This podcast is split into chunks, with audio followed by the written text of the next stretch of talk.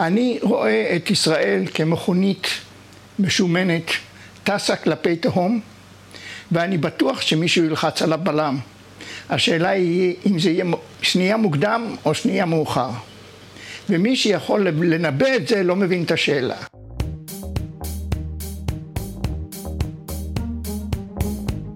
המצב הפוסט-אנושי, אקטואליה בראי העתיד.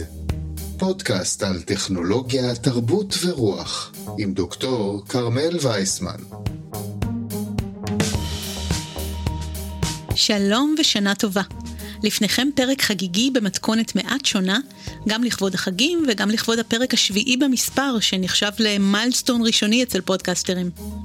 אני מארחת בפרק הזה את אחד מאחרוני דור הנפילים, פרופסור יוסף אגסי, לשיחה מרתקת ומנערת על מצב האדם, העולם והטכנולוגיה, כיום, בעתיד, ואולי מאז ומעולם. מיד נתחיל ואני אציג אותו בהרחבה. All right, uh, lift off and the clock has started.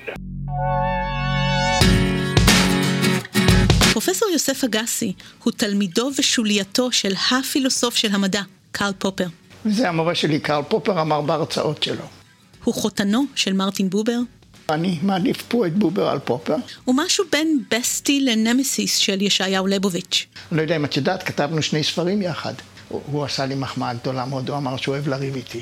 אבל לענייננו הוא קודם כל חלוץ, ויש הטוענים אפילו מייסד, של תחום החשיבה הפילוסופית על טכנולוגיה. המאמר הראשון שכתבתי היה ב-65, שמו היה מדוע אין פילוסופיה של טכנולוגיה. שום דבר במסלול החיים, האקדמי או האישיות של אגסי לא שגרתי, ואפשר לגגל אותו ולראות את זה כמעט בכל ראיון איתו. על אף היותו בן 93 כבר, התשובות שלו מהירות, חדות, נחרצות וחורצות דין. ויטקינשטיין אמר שכל הפילוסופיה היא זבל, ואני אומר לא כל, 90 אחוז. בעיניי היידגר לא קיים. אני לא מבין, הוא שרלטן. מה שהוא אומר לא משתלב עם שום שיח מוכר, ולא תמיד קל לפרש אותו. אני התרשמתי שהוא סוג של trickster אריסטוטלי. בכל מקום שבו מוצגות שתי אפשרויות, נראה שהוא אוהב להמציא דרך אמצעית, אפשרות שלישית שמערבבת ביניהן. לאומיות ליברלית. אני אינדיבידואליסט חברתי. המצאתי מילה, institutional individualism. ובגלל כל זה חשבתי שיהיה מעניין לדבר איתו על המצב הפוסט-אנושי ולשמוע ממנו תחזית עתידית.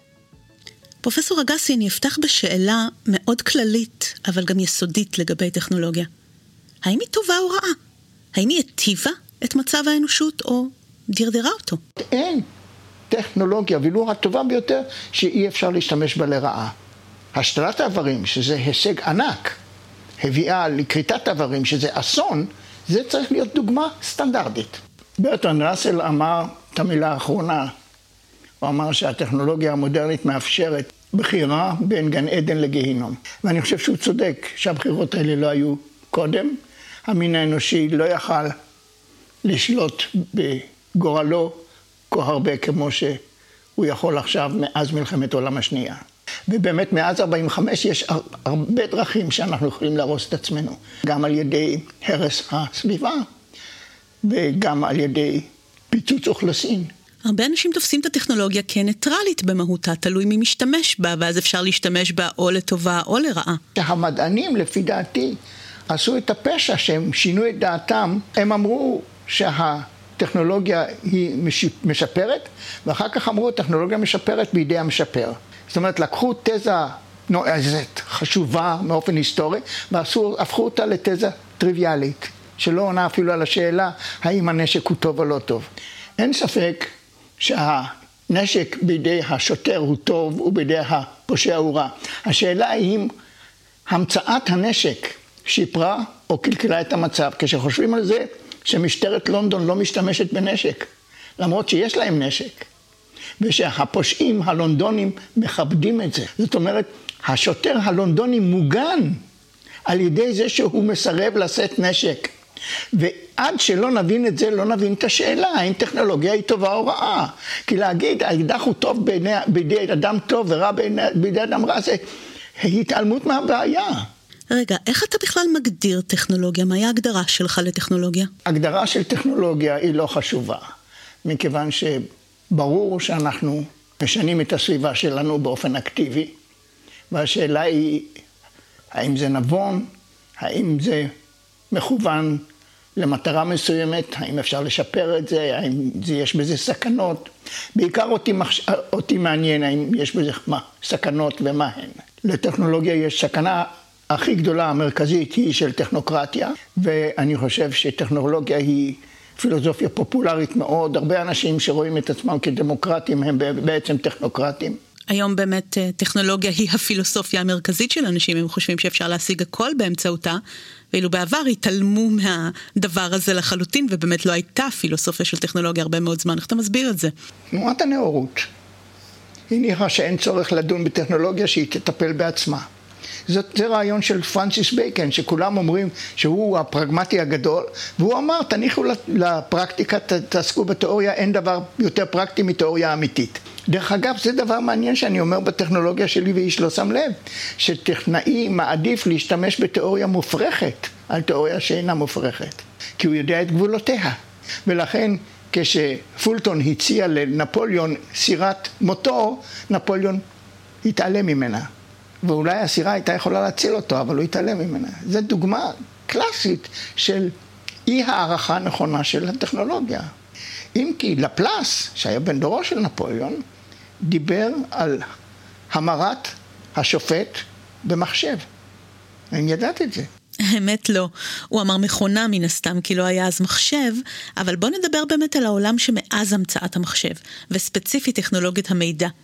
האם הטכנולוגיה הדיגיטלית העלתה סוגיות פילוסופיות אחרות, או השפיעה אחרת מטכנולוגיות חומריות? נגישות של מידע זה דבר מדהים, פנטסטי. העובדה שהיום ספריות ענק נגישות לי, זה בשבילי ברכה כזאת, אני קשה לי לתאר את זה. נגישות זה באמת דבר גדול, אבל מה, זהו, זה לא משהו שונה מהותית?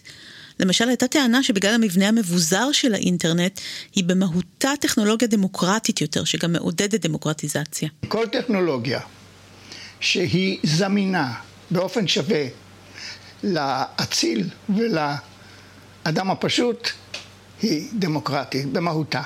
אבל זה לא הכרח. אני לא יכול לשכוח שכאשר מלן עמד לבחירות בדרום אפריקה, הוא אמר כחלק מתעמולת הבחירות שלו, אנחנו בזמנים קשים, כיום יש שחורים שמשתמשים במברג. והוא הבין שזה ששחור משתמש במברג זה בעל משמעות פוליטית עמוקה ביותר.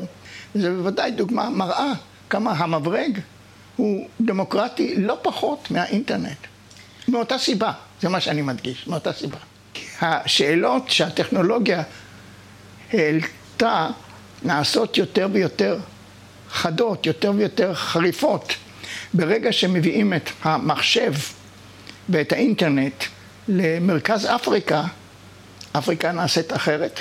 אנחנו רואים דרך אגב את אפריקה משתנה, לדאבוני לא באופן דמוקרטי, אבל באופן מודרני, זאת אומרת ערים מודרניות באפריקה היום זה לא מפתיע איש. אז בעצם מה עזרה כל הנגישות הזו? אם לא השגנו בעזרתה יותר דמוקרטיה, יותר חופש, כמו שהבטיח השיח האוטופי על טכנולוגיה? הנגישות מגדילה את האופציות. לשני הצדדים דרך אגב. זה מה שאמר רסלו. אז אם אני מסכמת את העמדה שלך, אתה לוקח פה איזושהי עמדת אמצע.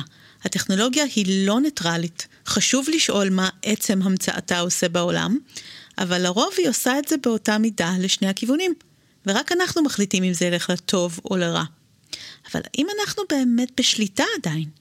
יש גם טענה שאיבדנו שליטה על התפתחות הטכנולוגיה כבר מזמן. אני לא מכחיש שאיבדנו שליטה. אני אומר שאפשר לשלוט היום. איך נחזיר שליטה? לא להחזיר, ליצור. אנחנו יכולים לשלוט במה שאנחנו רוצים על ידי החלטות, אבל העובדה היא שהדבר בידינו. זה שאנחנו מסרבים, זה מסרבים, זה זכותנו. אז אנחנו כבר הולכים עם זה עד הסוף לטכנולוגיות אוטונומיות, לבינה מלאכותית שתחליט עבורנו אולי טוב מאיתנו ותשלוט יותר בטכנולוגיות שכמותה. הרעיון היסודי של בינה מלאכותית היה כדי שיחליטו בשבילנו, יחליטו יותר טוב. המפעל הזה פשט את הרגל ונסגר, ומה שנשאר במקום זה, זה אקספרט סיסטם. זה בינה מלאכותית שעוזרת למחליט. נכון שאין לנו בינה מלאכותית כללית, אבל יש התפתחויות מדהימות בבינה הצרה ובטכנולוגיות אוטונומיות. כל טכנולוגיה יכולה להיות אוטונומית. הדעה שהטכנולוגיה המתקדמת יש לה תכונות מבחינה זו חדשות, אני לא רואה את זה. את המילה האחרונה על זה כתב אדם בשם ג'ארווי, אני לא חושב שאת יודעת מי הוא, איאן ג'ארווי. הוא אמר, ברגע שהמכונה תהיה אוטונומית, נצטרך לקרוא לה אחי. השיח הזה הוא ישן נושן. אבל אתה לא חושב שהטכנולוגיה הדביקה את השיח כבר בימינו? פה אני מסכים עם לייבוביץ' מאה אחוז, אפילו לא כחוט השערה. כל מה שהשגנו זה סרבר מקניזמס, וסרבר מקניזמס היו כבר באלכסנדריה במאה הראשונה לספירה. אין חידוש בסרבר.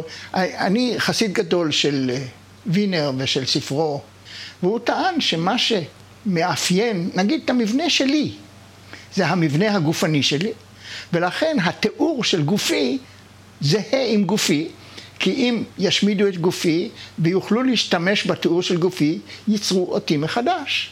ולכן אני במהות הוא האינפורמציה אודותיי. וזה דבר גדול מאוד, והוא דיבר בעיקר על סרבו מקניזם. כלומר, בעיניך כל השיח הנוכחי הפוסט-אנושי הוא סערה בכוס תה. אנחנו לא קרובים לזה הרבה יותר משהיינו בסיקסטיז. אבל מה דעתך על אלו שנסמכים בדיוק על החיתוש של נורברט ווינר, וחושבים לתפוס את התיאור האינפורמטיבי הזה, להעלות אותנו לענן בעזרתו, לערוך את הגנים שלנו כאילו היו טקסט? בעיניי צורת דיבור שרק הביהביוריסטים משתמשים בה. הביהביוריסט הוא הבן אדם היחידי, את מכונה והוא בן אדם והוא מסתכל עלייך, זה מטומטם, ממש מטומטם. הוא רוצה לשנות את הגנים שלנו, מה הוא יודע מה זה גן? אין לו מושג. האם הוא יכול לעשות gene splicing? האם הוא יודע מה זה? ודאי שלא. הוא מפנטז, וזה ברור, זה מדע בדיוני, אני לא רוצה לסתום לו את הפה, אבל צריך לדעת על מה מדובר. הלא הומניזם נשמע פיקנטי, נשמע נועז, זה, אני לא יודע.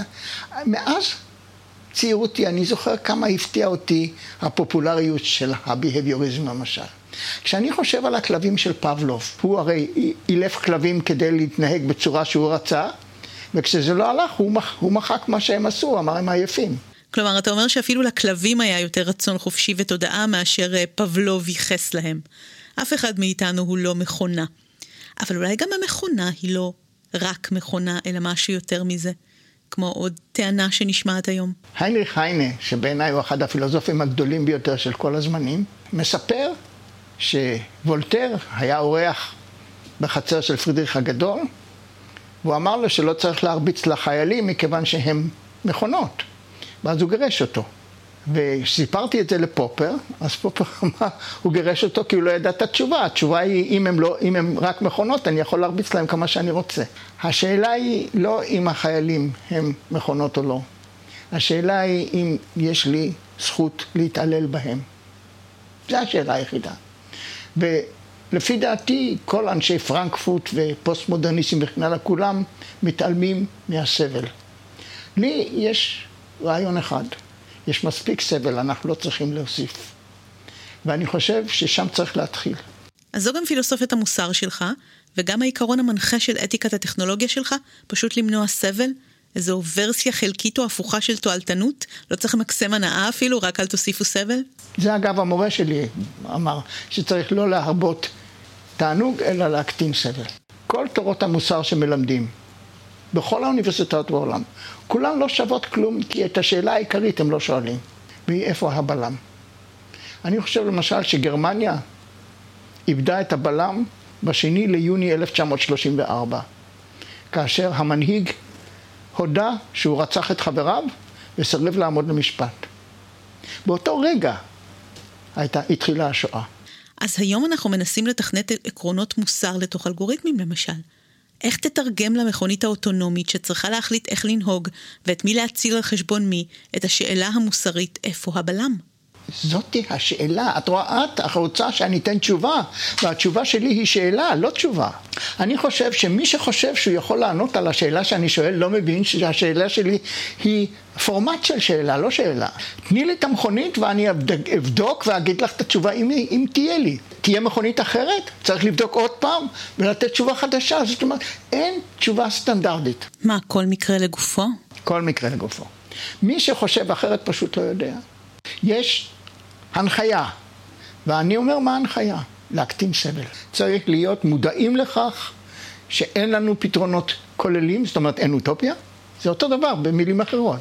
כלומר, אם יש סטנדרט או ערך מוסכם, זה אומר שאנחנו באוטופיה, כי כולם מסכימים עליו. ואין מצב לאוטופיה. זה דבר ברור מאוד שאוטופיה היא בלתי אפשרית. ישעיהו לייבוביץ' היה אומר, משיח זה תמיד בעתיד. בספרים שלך אתה מציע רעיון של לחיות בסמי אוטופיה, כאילו אוטופיה, רבע לאוטופיה. אבל נדמה לי שאנחנו חיים כיום דווקא בסמי דיסטופיה. זה לא סתירה, זה הדבר החשוב. כלומר, אלו שני צדדים של אותה מטבע. אבל מה זה אומר בפועל? מה עושים בסמי אוטופיה או דיסטופיה? אני חושב שההחלטה במידה קטנה מאוד בידינו, ושאנחנו צריכים להתרכז במה שבידינו. אני עושה כל מה שביכולתי, ואני כבר לא צעיר, ואני יכול לדווח על 70 שנה של כישלון. כלומר, לעשות כמיטב יכולתך, זו ההנחיה שלך. וזה לא ממש מזיז לעולם, אתה אומר, זה קצת מדכא. לא פלא שנדמה שבחרנו מעכשיו לא לבחור ולא להחליט, שהחלטנו שאנחנו לא כשירים להחליט ואנחנו מעדיפים להשאיר את זה לטכנולוגיה ולהמשיך לנסות ליצור בינה גדולה משלנו? הברירת המחדל היא שהאדם הוא לא מחליט. הרעיון שהאדם הוא מחליט זה של הנאורות. אבל אנחנו יודעים היום שאנחנו לא מי שאבותינו הנאורים חשבו שאנחנו. אנחנו לא רציונליים. בגלל זה יצרנו טכנולוגיה רציונלית, אולי אנחנו לא כשירים להחליט. אין לי ספק שאנחנו לא רציונליים, שלא כשירים להחליט וכן הלאה. פה אני תלמיד של רוברט לואיס סטפנסון. עם כל הביקורת שיש לי את תורת הנאורות, ואני כתבתי ספרים נגד זה, אני איש הנאורות. אני קורא לזה הנאורות החדשה, לא אני, זה השם של זה. התקווה שלנו היא הנאורות החדשה. כל הטענות, למשל, נגד דמוקרטיה, לפי דעתי כולן צודקות, אבל אני דמוקרט. רוב האינטלקטואלים שאני מכיר הם אנטי דמוקרטים. קוראים לזה אסכולת פרנקפורט, שהם מוקיונים, אנשים, תלמידים של היידגר, אנשים חסרי הבנה, הם חצי מרקסיסטים, חצי פרוידיאנים, חצי היידגר, חצי אני לא יודע מה, זה בלבול אחד גדול. והמנהיגים שלהם, אדורנו ומרקוזה, הם מוקיונים, והם המושלים בכיפה. האמת היא שבראשית שנות התשעים, בתחילת ימי הרשת, כל האסכולה הביקורתית הזאת הייתה משותקת, והיינו חשופים רק לשיח אוטופי לגבי האינטרנט. ועכשיו, בעשור האחרון, משהו השתנה. בוודאי, דבר אחד, גילו שזה לא אוטופיה. אולי פשוט התפכחנו מאיזושהי התאהבות עיוורת בטכנולוגיה והתחלנו לראות גם את מה שהיא לוקחת מאיתנו, לא רק מה שהיא נותנת. זה הפטפוטים של אסכולת פרנקפורט. אני לא יכול לשכוח מרצה באוניברסיטת תל אביב, דיברה בטלוויזיה ואמרה שהטלפון האלחוטי אה, יוצר מחסומים של קומוניקציה בין אישית. הם לא רק לא ביקורתיים, הם, אה, הם היידגריאנים. הם שוברי מכונות. ואנשים אומרים הליברליזם פשט את הרגל. בעיניי זה אה, כמו להגיד, אנחנו היום יותר רעבים משהיינו לפני מאה שנה. אני לא יכול להגיד, זה מגוחך. אם ככה, מה הטכנולוגיה הכי חשובה ורלוונטית בעיניך לשינוי עולם? הטכנולוגיה החשובה ביותר היא כיתה א'. אוריינות היא הטכנולוגיה החשובה ביותר. הסיבה לכך שברית המועצות התמוטטה ולא נעשתה מדינת עולם שלישי היא שרוסיה היא יותר אוריינית מאשר נגיד אה, בנגלדש. אבל זה היה כל ההבדל בין רוסיה ובנגלדש, שהם היו נאורים. המורה שלי פופר אמר, תעשו ניסוי מחשבתי, כפול.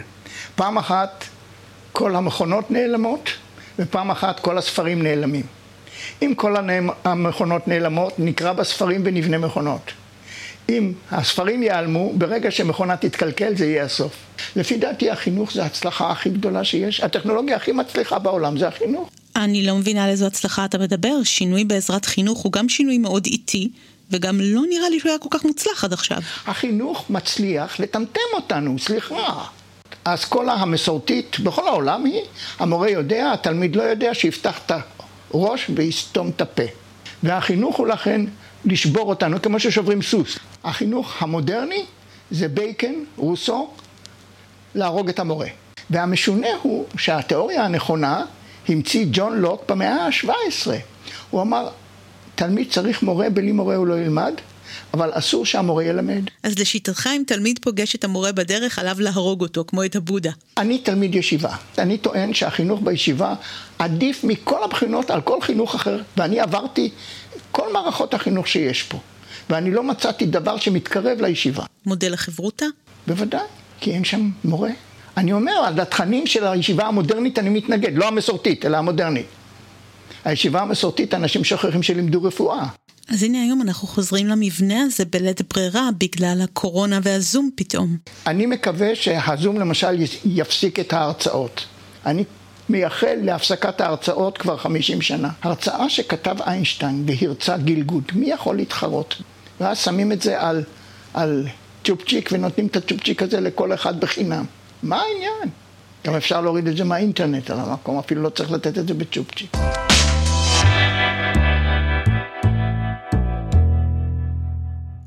פרופסור אגסי, לקראת סיום, בוא נדבר על העתיד. לאן פנינו מכאן והלאה לדעתך? תחשבי על זה שקרל מרקס ניבא את העתיד על בסיס טכנולוגי. זה אנשים לא יודעים. הוא אמר, היות ומכונת הקיטור יעילה יותר כשהיא גדולה יותר, ולכן יהיה ריכוז הון. הטענה של פופר הייתה שאי אפשר לנבא את העתיד כי המדע הוא גורם מרכזי, ובעיקרון אי אפשר לנבא את עתיד המדע.